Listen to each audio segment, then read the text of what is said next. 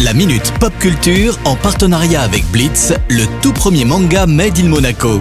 Une collaboration inédite entre Shibuya Productions et le grand maître Gary Kasparov. Retrouvez la série dans toutes les librairies. Allez, comme chaque semaine, c'est parti pour la chronique pop culture avec Cédric Biscay. Salut Cédric. Salut Maxime, salut à tous. On va commencer par une news très sympa qui va régaler petits et grands, puisque le 18 novembre dernier sont sortis Pokémon Écarlate et Pokémon Violet. Alors pour ceux qui s'en souviennent, hein, Pokémon c'est évidemment le jeu vidéo qui avait rempli les cours de récré avec ses produits dérivés à la fin des années 90.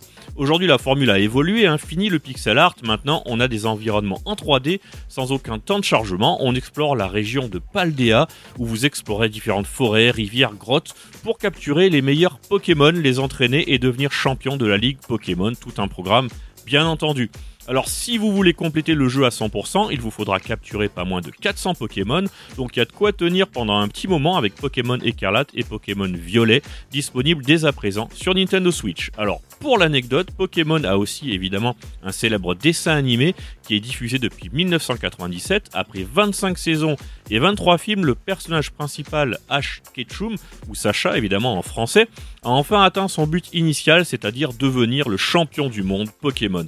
C'était un événement tellement attendu qu'au Japon, la scène a été diffusée en direct sur les écrans géants du quartier de Shibuya à Tokyo. Ah oui, carrément, c'est fort.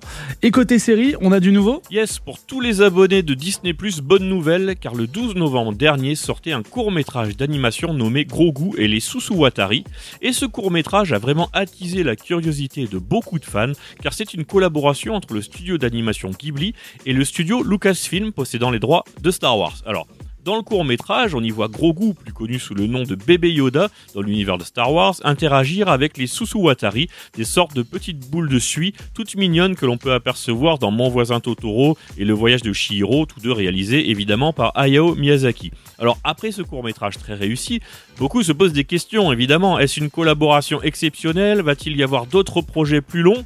Alors seul le temps nous le dira, mais il va falloir évidemment être patient. Merci beaucoup Cédric pour toutes ces news et je te dis à la semaine prochaine. Ciao La Minute Pop Culture en partenariat avec Blitz, le tout premier manga Made in Monaco. Une collaboration inédite entre Shibuya Productions et le grand maître Gary Kasparov.